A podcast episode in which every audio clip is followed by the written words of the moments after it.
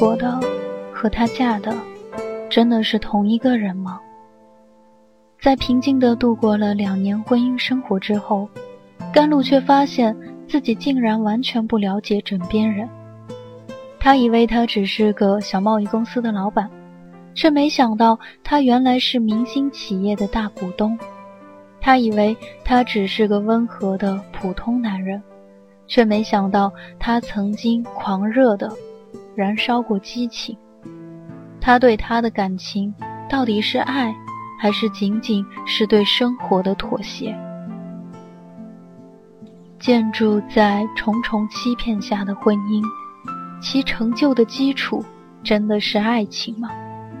当信任的基石动摇之后，他们的婚姻要怎样才能继续下去？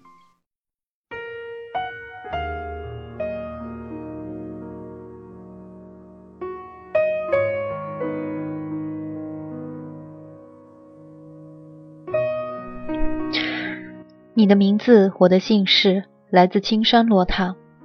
你的坦白来的不是时候，只能算是一份口供而已。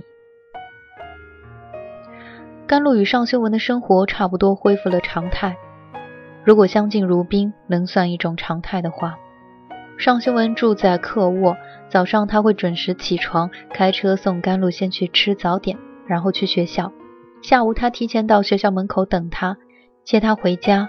饭后他去书房，他在他的房间各自处理工作。到九点，他会送一杯牛奶到书房，看他喝下去，然后带他一起下楼散步。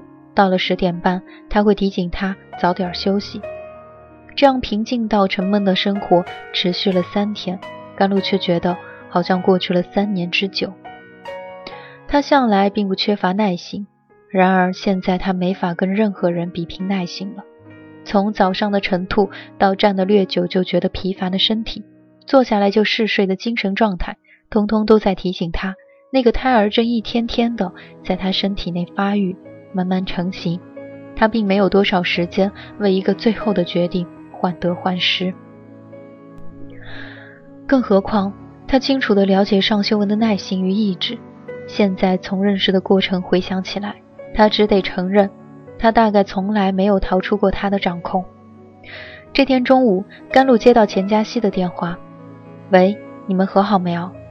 他不知道说什么好，只得嗯了一声。这么没精打采的干什么？得了，我早知道你老公一哄你，你准得就范。他禁不住苦笑。你还真了解我这点出息，嘉熙。谁让你一向这么讲道理？这年头，永远是自私的人最强悍。不过话说回来，结了婚，尤其还跟婆婆住在一起，也就失去了无理取闹的资本了。要把日子过下去，只好想到妥协。很好，很强大。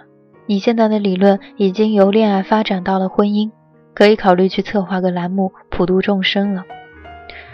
能度得了自己就善莫大焉，功德无量，还度众生。钱嘉熙哈哈一笑：“我最讨厌在报纸上、电视上扮知音姐姐的那帮人。哦，对了，除了我们的学姐罗英。”最近她转战《成周刊》了，在那上面开了情感专栏，倒真的值得一看，既犀利而又幽默感，又不一味的毒舌刻薄，写得很不错。钱嘉熙曾经见过罗英，相互攀谈起来，居然是师大校友，自然又多了几分亲近之意。甘露每天中午在学校看晚报，对罗英也有印象。他主持了很长时间的倾诉版，那种贩卖普通人生活、情感、隐私的栏目，一度近乎泛滥于各种报纸。但罗英还是从中间脱颖而出。他笔触大胆，却从不用猎奇的手法写狗血故事吸引眼球，叙述事实保持着不偏不倚的态度。尤其是讲述后面的点评，写得言简意赅，又不失温情，十分精彩。在本地颇有一点名气。你一向眼界高，什么也入不了法眼。既然你都这么推许他了，我回头买来看看。哎，再跟你说一件事儿，李四碧昨天若无其事的来台里销假上班了。甘露对这个消息并没有多少兴趣，可是也不愿意打消钱嘉熙八卦的兴致。他不可能永远躲着不见人啊，那时会更加心虚。不如该做什么做什么，行走江湖，皮厚一点才能刀枪不入。反正现在也不至于有记者追踪他。钱嘉熙再度大笑，话是这么说，台里还是暂停了他的节目。网上热点总是不停转换，谁也别指望永远占据大家的眼球。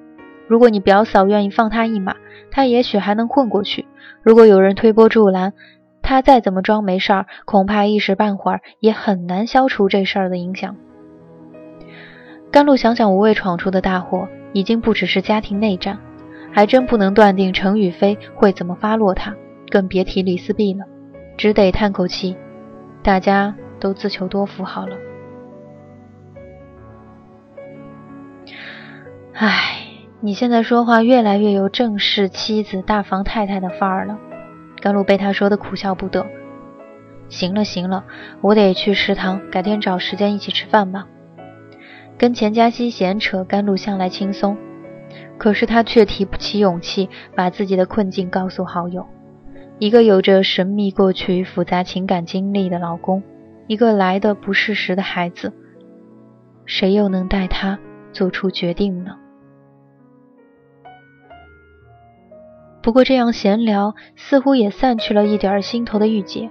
放下电话后，甘露看看时间，连忙带上臂章去学校食堂。今天正好又排到他值班巡视食堂分季。学生食堂闹哄哄的程度堪比菜市场。甘露沿走道随便转着，除了看到太严重的浪费和打闹行为会出声纠正外，并不怎么管他们。他始终觉得师大附中的规章制度未免太过严格。而吃饭时还需要老师巡视，也未免太没把学生的自觉自律放在眼里了。一圈还没走完，他胃里一阵翻腾，只得捂住嘴，匆匆地跑出了食堂。他近几日早上空腹必定会觉得恶心，其他时间就不一定了。有时只是空气中飘来的一个味道，或者是看到一个形状可疑的东西，就能弄得他起反应，狼狈逃开。他迎面碰上了江小玲，却没法说什么，急急地从他身边奔过去，跑到了最近的行政楼里边的洗手间。等他漱口出来，回到学生食堂，发现江小玲正疾言厉色地训斥一个没吃完饭的女生。那女孩端着餐盘，一脸沮丧地听着。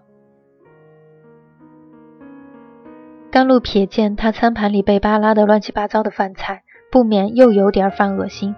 只得赶紧移开目光，插言道：“去，马上坐那边把饭吃完。”那女孩子如逢大赦，赶紧乖乖走开。甘露笑道：“姜老师怎么没去吃饭？”刚才就是找这个学生，告诉他参加数学竞赛的事儿。一来就看到他准备把整盘的饭全部倒掉，实在太过分了。甘露笑着摇头。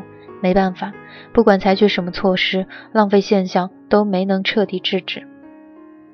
走吧，这边他们快吃完了，我们也去吃饭。我正好还有调课的事儿要跟你说一下。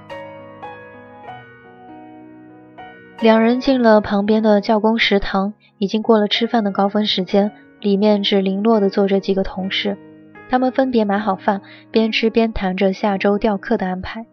甘露刚把一块牛腩放在口中，突然又觉得胃里一阵上下翻腾，他只得匆匆说一声对不起，丢下餐盘，再次疾步走到了卫生间。回来时他已经食欲全无，却发现江小玲吃完了饭，仍然坐在原处没走，正在翻看一本杂志，正是钱嘉熙才提到的《城周刊》。他奇怪，一向风风火火来去的江小玲，怎么有这份闲心？想想刚才江小林对学生的训斥和自己的附和，实在不好意思不碰还剩下大半盘的食物了，只得重新坐下来，勉强扒了一口饭往嘴里喂着，一边闲扯分散自己的注意力。我朋友也跟我说起这份杂志，说罗英的专栏很有意思。江小林笑了，是啊，他是我师大同学，当初我们住一个寝室，关系很不错。难道他也是学数学的？他是中文系的。我们数学系女生少，当时都是跟别系的女生混住。不瞒你说，我昨天晚上去找过他，杂志还是他送我的。去找朋友很平常。然而，这个朋友主持着情感话题倾诉专栏，他刻意特别的说起，又似乎有点不寻常了。果然，江小玲接着说：“我有实在决定不下来的问题。我想他见过的千奇百怪的情况应该很多，可是跟他一谈，他告诉我，每个人的处境和要做的决定都是独一无二的。他能倾听，可是绝少能给出具体的建议，更不可能帮人做决定。”甘露微微一笑，的确。很多事情都只能自己决定。跟你说点私事儿，你不介意吧？他含笑点头。我男朋友就是上次你看到的那个人，跟我提出结婚了。甘露自然记得那个带了一个可爱小女孩的男人，也记得江小玲说过的话，不禁犹豫了一下：“你答应了吗？”我答应了。我们商量好三月八号去领结婚证。如果在那之前不后悔的话，估计我也干不出那么出尔反尔、神经质的事儿来。甘露一愣，随即说：“恭喜你，谢谢。不瞒你说，这个决定下的实在不算容易。”甘露想起江小玲曾经提过的那个男人的要求，嘴里的那点饭更加的难以下咽了。江小玲却笑了。其实平心静气一想。也没什么可犹豫的，不就是不要孩子吗？听到不要孩子，甘露的心着实加快跳动了一拍，随即才醒悟到江小玲说的是什么。只听他继续说：“我今年寒假过年回家，看到我姐的第二个孩子，才四个月，得了急性肺炎，冒着大雪往县医院送。他们一家人除夕都是守在那儿，家里那么困难，他身体也不好，养一个都是凑合。”偏偏为了要个儿子，还生了第二胎，家里一贫如洗的，让人绝望。我把身上所有的钱都给了他，才算交了住院费用。看看他煎熬成那样，我觉得我不用生也好。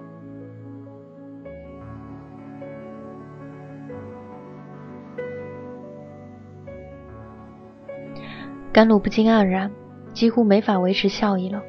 蒋老师，我还是希望你不要孩子是出于自己的决定，而不是别人的要求。谁能完全出于自我做出决定呢？罗英说的没错，如果爱情没有强大到让人甘心忽略其他的一切，那么所有的选择都不过是权衡取舍，没什么可难为情的。我想通了，就这样吧。你并不一定非要接受这个选择。理论上讲是这样，不过生活给我的选择从来不多。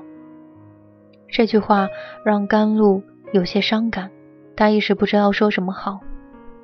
说真的，我不想一直当老处女，住在宿舍里，生活中只有工作和责任，跟一个没有什么恶习、条件还好、看上去善良斯文的正派男人结婚，也算是有了喘息之机了。江小玲看他一眼，笑了。是不是我讲的这些太扫兴，让你都吃不下去了？甘露有点汗颜，可是实在没法勉强自己吃下去，只得硬着头皮说：“跟你没关系啊，江老师。不好意思，恐怕今天我也得浪费了，我的胃有点不舒服。”江小玲若有所思地看了他一眼：“我们走吧。”两人并肩走出食堂。江小玲说：“甘老师。”我不是管闲事儿，不过身体如果有什么状况的话，不要硬撑，课可以调换，值班巡视也可以重新安排的。谢谢，我没事儿的。江小玲并不多说什么，两人各自回了办公室。甘露坐下，看着窗外的法国梧桐出神。经过一个漫长多雪的寒冷冬天，枝条上仍然挂着不多的枯黄树叶，随风摆动。更添残冬萧瑟气息。他清楚的知道，江小玲平时并没有与人闲话家常、套近乎的性质。今天能与自己说私事儿，是信任自己，同时也是对自己额外的关心了。他自然感激他的好意。在学校这种女性众多的工作环境里，同事之间会时常讨论生育方面的问题。大家一致的结论是，对老师来讲，四月份生孩子最合适，天气既适合带孩子，休三个月产假后，马上接着放暑假，可以安排的比较从容，又能将工作的影响降到最低。倒不完全是敬业和对学生负责，也涉及奖金、津贴和绩效工资等现实问题。甘露去年决定要孩子后，对这样的讨论当然添了兴趣，碰上了会认真去听，自然也有人打趣他，他都一笑而过。身为老师，怀孕也的确得及时跟班主任沟通，跟学校报告，以免整个学期乃至学年的课程安排出现问题。可是他现在仍然在犹豫之中，只得拖着不讲。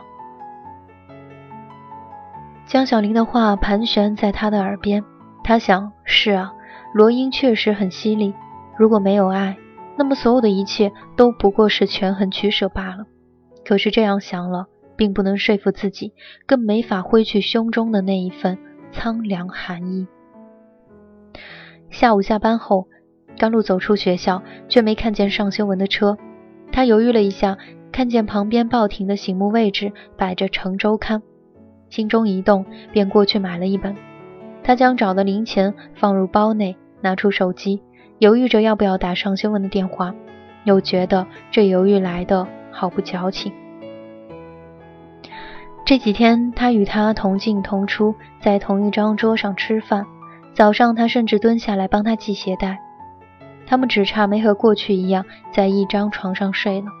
两人讲话很少，也只是因为他不肯回应他挑起的话题。现在他居然不知道打去电话该说什么，开口问他为什么来晚了吗？如果他如此刻意的与他保持距离，哪里还能用纯粹妻子的口吻盘问他的行踪？他再次觉得自己是陷入了一场可笑的闹剧之中。有同事从他身边走过，笑着说：“等老公来接啊。”他只得含笑点头。好在手机响起，是尚修文打来的。他告诉他再等他几分钟，他被堵在不远处的另一个路口，马上过来。甘露站在人行道上等着，随手翻开杂志，打算找罗英的专栏看看。然而入目的是整版的不同女性的照片，其中最引人注目的居然是贺静怡。她穿着白色衬衫，颈上挂着一串珍珠项链，双臂交叉抱在胸前，妆容明艳，神采奕奕，嘴角含着一个浅笑。甘露呆住，目光从她的脸上向下移，才发现下面写着：“本期《成周刊》特别策划，职场女性。”编辑导语十分俗烂，现代社会。越来越多女性进入传统男性主宰的领域，她们占据高位，接受挑战，同时保持着美丽的姿态，成为职场上亮丽的风景。本期特别采访了各个领域的女性精英。一只手突然伸过来，拿走杂志。甘露愕然地抬头，只见尚修文正站在他的面前。他随手将杂志扔进了路边的垃圾桶，声音严厉。你没必要一边拒绝听我讲他，一边去找他的资料，给自己平添烦恼。甘露盯着他，气得一时竟然说不出话来，索性不理睬他，转身就走。然而尚修文马上拖住他的手，他回头之际，看见学校人不断的有同事、学生出来，只得放弃挣扎，由着他拥着肩头上了他的车。他一坐定，就冷冷地说：“麻烦你明天不要来接送我了。”我明天的确得出差。今天，甘露截断他的话：“很好，谢谢。”尚修文挫败地看着他：“露露，我们真的再不能好好沟通了吗？如果自己心里有鬼，不免会把别人的行为看得同样鬼祟，哪里还谈得上有沟通的必要？你认为我的坦白这么廉价而且虚伪的话，我们确实更有必要找出问题在哪里。”问题其实一直很清楚，你的坦白来的不是时候，只能算是一份口供而已。我要这样一份口供有什么意义？露露，你认为我的过去是一种需要交代的罪恶吗？就算是，我也已经付出了代价。那么我呢？我有理由为你的过去买单。尚修文抿紧嘴唇，看着前方。甘露懊恼地将头扭向窗外。他从小见识过父母的恶语相向，并且深深为之苦恼。他一直设想，他如果结婚的话，绝对不能重蹈他们那样的覆辙。答应尚修文求婚，其中一个重要原因就是他想以他的冷静理智，他们不可能争吵的难看。结婚两年多，他们的确绝少有直白的相互指责与交锋。他有时也不免疑惑，别的夫妻是不是也能相处得如此彬彬有礼？可是此时争吵脱口而出，而且大有失去控制的架势。他这才知道，所谓冷静与自制，原来多么脆弱。那些伤人的话，似乎早就蓄势待发，只待一个合适的时机，便要脱口而出。隔了好一会儿，尚修文开了口，声音恢复了平素的镇定。对不起，我不该那样跟你说话。他也平静下来，没什么，我也有点口不择言，抱歉。不过那本杂志我是买来消遣的，无意中看到他。我对你的过去尚且没好奇心，更何况是对他。回到家后，两人在沉闷的气氛中吃完饭，然后各行其事。甘露洗了澡后，跟前几天一样到书房去备课。尚修文端来一杯热牛奶，放在他的手边，犹豫了一下，却没走开。露露，我明天得赶去追事，演练场的兼并谈判到了关键时刻。一兴董事长陈华已经赶过去与常务副市长见面。有传闻说，一兴私下与旭升的几个小股东接触，甚至有意收购旭升一部分股份。我们这边还必须尽力争取，否则……甘露并不回头，好声好气地打断他：“修文，这些事儿我不懂，也没有兴趣，不用跟我解释。以后你要出差，跟我打声招呼就足够了，只管去忙你的。”尚修文将他的椅子转过来，让他面对着他。甘露无可奈何，只得仰起头看着他：“我会好好吃饭，按时睡觉，注意身体的。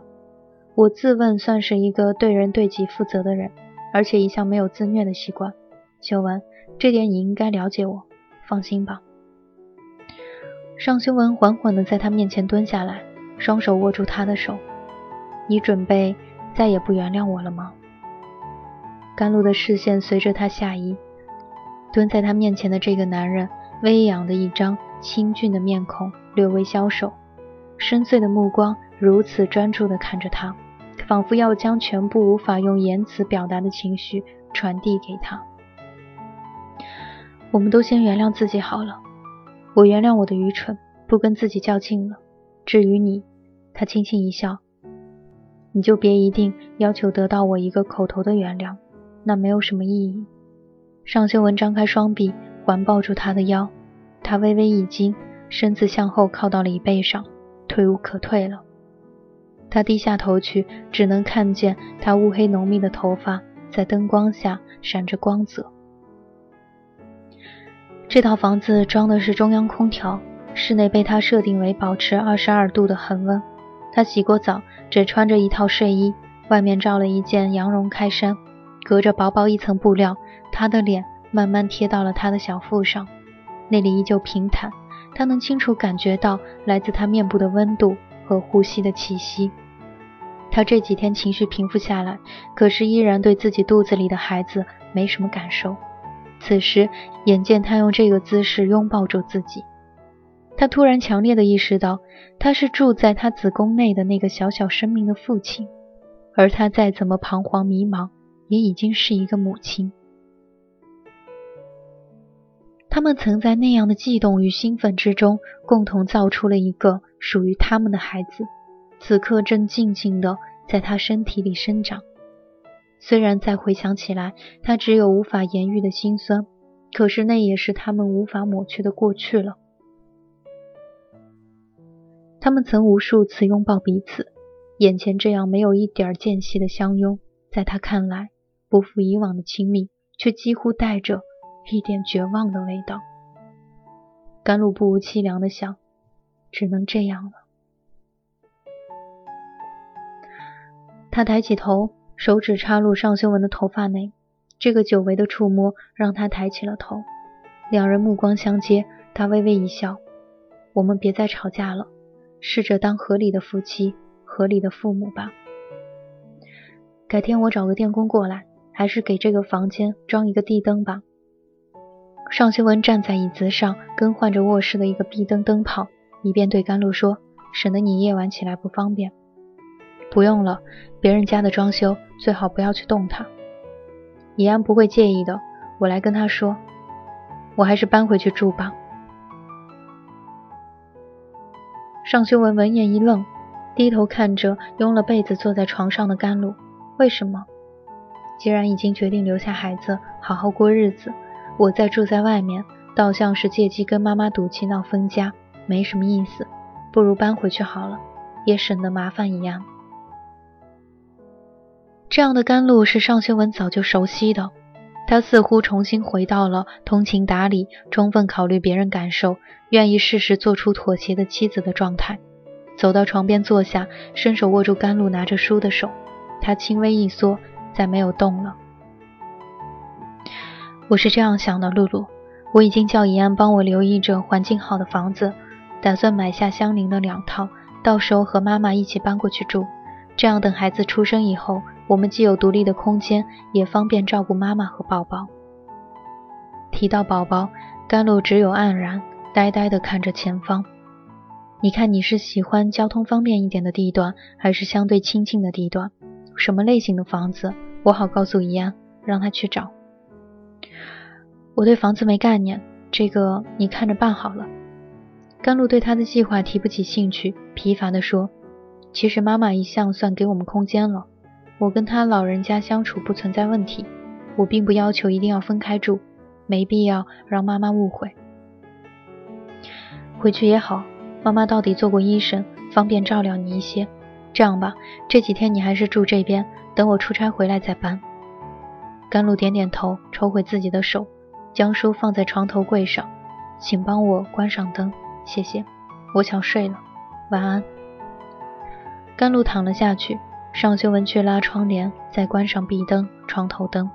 室内陷入一片黑暗之中。他走出卧室，却在门边站住，回头看过去。甘露和在家时一样，躺在床的右侧，被子隆起一个单薄的身体轮廓。那张古典风格的四柱大床显得空空荡荡。他静静站了好一会儿，轻轻地带上了卧室门。他还有一堆公务要处理，开了笔记本电脑，却突然一阵烦躁，强烈的想抽烟。他以前没什么烟瘾，不过是应酬时偶尔在指尖夹一支。随他自然，难得吸上一口两口，意思一下而已。到了两人准备要孩子时，他非常痛快自觉地戒掉，并不觉得有什么难受。但现在居然有一点心痒难耐，没有着落的感觉。他穿上外套，匆匆下楼。时间已经不早了。他走了一条街，才找到一家正要打烊的小商店，买了一包烟。回到家中，他拆开烟的包装。抖出一支，再次发现自己犯了一个可怕的错误。他身上和这个家里根本没有打火机。他从嘴里拿下香烟，一瞬间几乎想一把揉碎，可是马上克制住了这一阵无名的怒气。停了一会儿，他走进厨房，打开天然气灶，俯身就着灶头上一下窜出的蓝色火焰，点着了香烟。火苗的灼热直扑过来，烤得他皱紧了眉头。他直起身子，狠吸一口气，这才关上气灶，走到北边的阳台上。这里正对着旁边的湖泊，站在二十五楼俯瞰下去，沿岸路灯形成一个形状不规则的光圈，震得湖泊小而暗沉。他吐出的一口烟雾被风迅速地刮散了，他紊乱的心情慢慢平复下来，往事却情不自禁浮上了眼前。七年前，吴丽君先后办完了调动手续，过来本地上班。尚修文也是这样，独自站在 W 市市中心一幢写字楼的三十七楼窗前远眺，身后是他父亲一手创办的公司办公地点。准确的说，应该是曾经是。他刚刚彻底结束了公司所有的业务，遣散全部员工，与物业办理了解除租约的移交手续。偌大的一个公司只剩下他一个人。灯火通明之下，开放式办公区一排排格子间看上去空空荡荡，地上有零星散落的文件，倒也没到狼藉一片的地步，只是空旷沉寂的诡异而已。然而他清晰地记得，仅在半年之前，这里还是一派井然有序的繁忙景象。尚修文从十九岁读大二开始，就在父亲公司里兼职。吴丽君最初很不以为然，她既不赞成本来同为公务员的先生当初辞职经商，更不赞成儿子以后走同样的路。但她在与尚修文长谈一次，了解到他对政治毫无兴趣之后，也就没有再说什么了。五年的时间，尚修文见证了父亲公司的高速发展，母亲有女强人之称，仕途走得十分顺畅。他表现出出众的工作能力。得到了父亲的信任和员工的认可，已经可以独当一面，负责公司投资业务的运作。更重要的是，他有了美丽的女友，两人相处甜蜜。他的人生一帆风顺的，足以让大部分人嫉妒。母亲对他女友的轻视冷漠，女友家人表现出的那点贪婪，似乎只是生活中小小不言的烦恼。若没有这些烦恼，倒有脱离尘世的不真实的感觉。然而，在他刚步入二十四岁本命年之时，他的命运来了一个急转。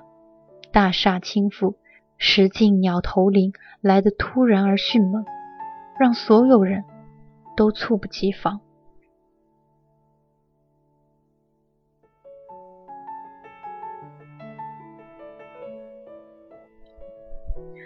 不过几个月的时间，父亲去世，与女友决裂。母亲伤心请调，远走他省。原来良性经营的公司出现巨额亏损，他独自结束运作。他肃立窗前，看着脚下这座城市一如平时般辉煌的万家灯火，再一次感到天地茫茫，心如死灰。他在处理完业务后，断然关掉了手机。这里所有的电话已经停机，死一般的寂静笼罩着他。他几乎以为自己也已经分解消散在这片寂静之中了。外面传来脚步声，带着空旷的回音。大厦物业保安出现在门口，迟疑着，却还是开了口：“尚总，时间不早了。”这个声音将他从心神涣散的状态中唤醒。他点点头：“知道了。”我这就走。处理公司的同时，他已经卖掉了家里的住宅、车辆，口袋里没有往常必带的各式钥匙，只剩下一张支票，准备第二天飞去一个陌生的城市。他母亲已经先去那边工作了两个月，如果不是和城市还有这个联系，他想他会选择远走国外，从此再不回来。他拿起西装外套，看看窗外。在最后看一眼空荡荡的公司，走了出去。今年年初，尚修文再度做出解散与冯怡安合伙经营的安达的决定时，心情却十分平静。小小的公司也没有任何异动，冯怡安已经摆脱前一阵的萎靡状态，开始筹划上任负责续升销售公司后的经营策略。所有的员工都对新的工作岗位及待遇有着向往。加紧处理着手头的善后工作，没有什么需要他特别操心的地方。尚修文心底更是没有任何伤感之情，他只想，不管对谁来讲，这都将是一次全新的开始。而在抵达这个城市之初，他对未来的生活没有任何设想，更不曾憧憬过另一个开始。当年他独自下了飞机，迎接他的是此地出了名的炎热气候。滚滚热浪扑面而来，让人心情更加糟糕。他拎了最简单的行李，乘出租车到了母亲吴丽君一直暂居的政府招待宾馆。母子两人近三个月的时间没有见面，却都没有流露出什么情绪。吴丽君带他去宾馆下面的餐厅吃饭，这里一向并不对外招揽生意，餐厅内没有招待活动时十分冷清。他们坐在一角，吃着简单的两菜一汤。但是两人都一心索然，谈不上有胃口。尚修文一抬头，看着吴丽君鬓边飘着几根灰白的头发，十分触目。她一向讲究仪表举止，衣着得体，在做到她那个级别的领导中，学历既高又正当盛年，从气质到外形都很引人注目。省城报纸曾刊登了配发着她照片的一篇专访，访谈中她谈吐严谨，照片上的她仪态高雅干练，折服了很多人。父亲收藏了那份报纸，十分为他的妻子自豪。然而，眼前的母亲已经悄然现出了老态，强烈的腹疚堵在喉头，让他再也吃不下什么了。吴丽君说了一句什么，他竟然没有听清。修文，怎么了？没事儿。你如果打算去英国的话，我也不反对，但我不喜欢你跟邵坤搅在一起。之前母亲问起过他的打算，为了搪塞，随口说想出国读书。母亲没有反对，但现在他突然有了别的安排，我就在这边住下来。妈妈，先去买套房子，然后再找份工作。吴丽君显然意外，抬头看着儿子秀文，不能让您总住在招待所，还要为我操心啊。他垂下眼帘，淡淡的说。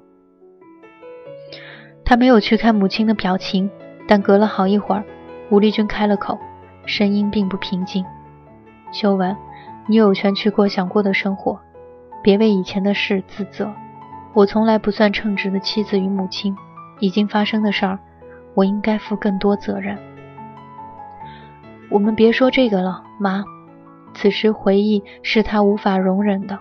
他打断母亲，抬头微微一笑，就试一下在这个城市里好好生活吧。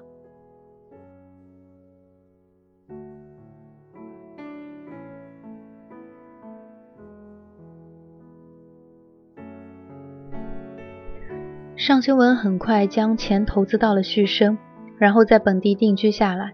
他没有像之前许诺的那样出去找工作，而是时不时出去游历一番，表现得闲散而颓唐。吴丽君倒是能理解儿子的心情，并不催逼他振作。果然，过了一段时间，他自行调整好了心情，开始与冯延安合作，注册了一家公司，经营旭升钢材的代理，生活渐渐上了轨道。他并不认为自己需要痛下决心开始新的生活，在太年轻的时候经历了一切以后，对他来讲，接下来的生活只是他从此会平静理智面对的事情而已。直到遇见甘露，最初两人的相处对尚修文而言纯粹是打发时间。当时他已经有三年多时间没和异性有私人性质的交往，更没有和谁建立亲密关系的想法。冯怡安从小到大都生活在这座城市，交友广阔，来往的那帮朋友中不乏各式美女。对涉世未深的女孩子来讲，尚修文是一个多少有几分神秘感的男人。他待人礼貌而冷漠，神态懒散，举止从容，那种自然流露的属于成熟男人的魅力，多少能够激起他们的好奇心和征服欲。然而，不管是带着羞涩想要认真交往的表白，还是根本没打算让他负责，只图开心的挑逗，对他来讲都没有吸引力。他们得到的一律是冷淡的，而不是礼貌的对待。久而久之，有人甚至趁他不在，半开玩笑的质疑他的性取向，逗得冯延安哈哈大笑。他带了几分恶作剧的讲给尚修文听，尚修文同样大笑了。却带了点惆怅的意味，只有他自己清楚，他并没有为一段过去殉葬的念头，他只是提不起兴致。虽然甘露回答他那个朋友让他忘记旧感情，开始新生活的提醒，几乎与他对母亲的回答如出一辙，但看向甘露明澈宁静的眼睛，他发现他们是不同的。这个女孩子并不拒绝生活。他头一次想到，他也不可能一直这样生活下去。与一个看上去态度沉静、理性，并没有刨根问底习惯的女孩子在一起，他想应该比较容易。一起看电影、吃饭、散步，这样清水的约会让他没有负担，算是他空落落的生活的点缀。他行事谨慎，不愿意贸然将两个人的距离拉近，而他看上去比他更慎重。他不抗拒与他相处，却似乎保持着一个随时说再见的状态，让他多少有点意外。慢慢的，这个姿态差不多与他同样从容的女孩子，越来越多的占据了他的心，让他有了新的想法。意识到甘露决定抽身离开时，尚修文正坐在酒吧里陪冯怡安喝酒。他也曾经有过买醉的日子，在 W 市。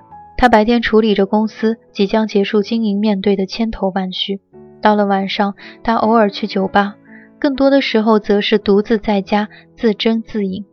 那段时间，他基本上把家中的存酒喝光了，只是酗酒并无助于忘却。第二天头疼欲裂，一样得面对繁杂而令他痛苦的局面。到本地定居后，他不想让母亲担心或者烦恼，既没有在家喝酒。更没去流连夜店，实在烦闷的无法忍受。之后，他跟吴丽君打了个招呼，去了英国。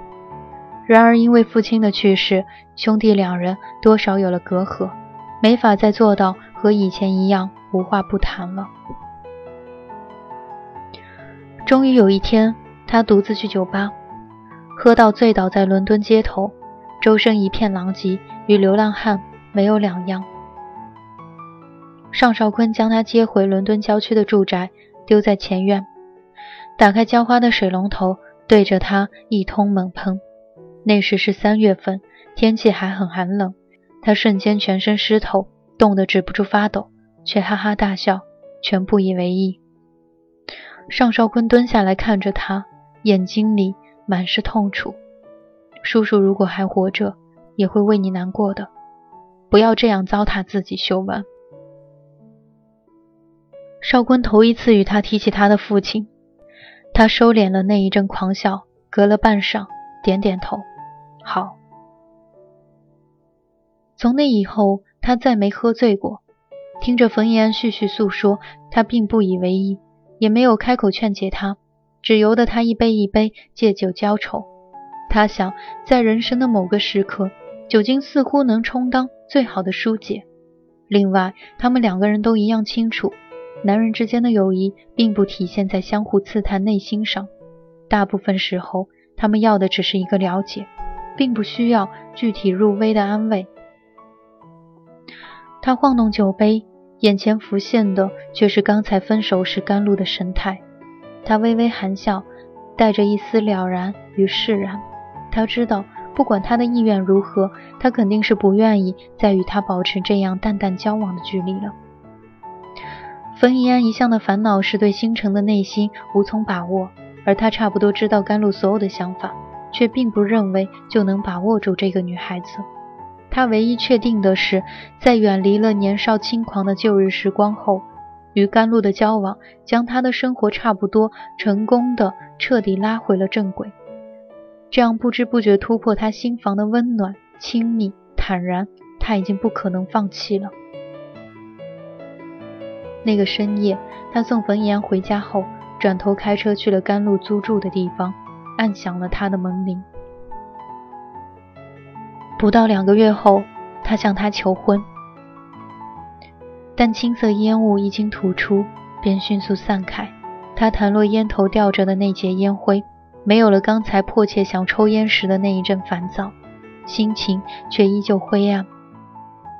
再度站在一个必须由他来应对的艰难局面前，他并不在意。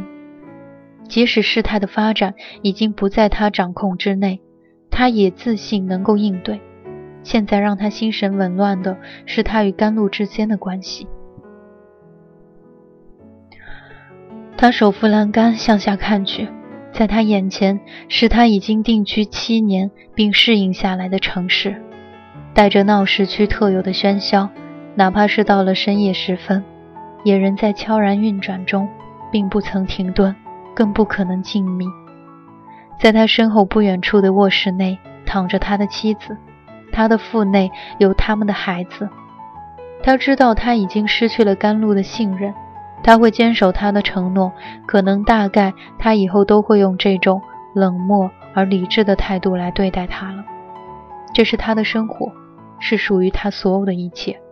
他不可能眼看着他们的婚姻走向穷途末路。只要他们还在一起，他还是有机会的。他将香烟摁熄，这样告诉自己。尚修文再次去了这时，甘露平静地答应他临走时的所有嘱咐，但仍然拒绝对他此行的行程与目的表现出一点有兴趣的样子。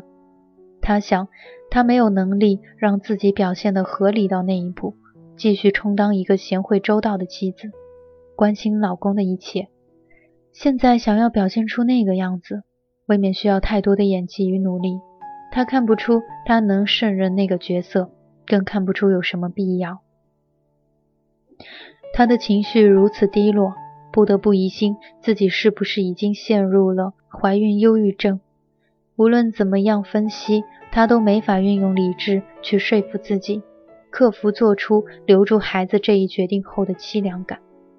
眼下他能做的，不过是努力调整好情绪。照顾好自己与肚子里的孩子。至于这个婚姻会走到哪一步，不取决于任何一个人单方面的意愿，而且他也没有精力去做太多推想。这里是桑子电台，感谢您的收听，我们下期再会。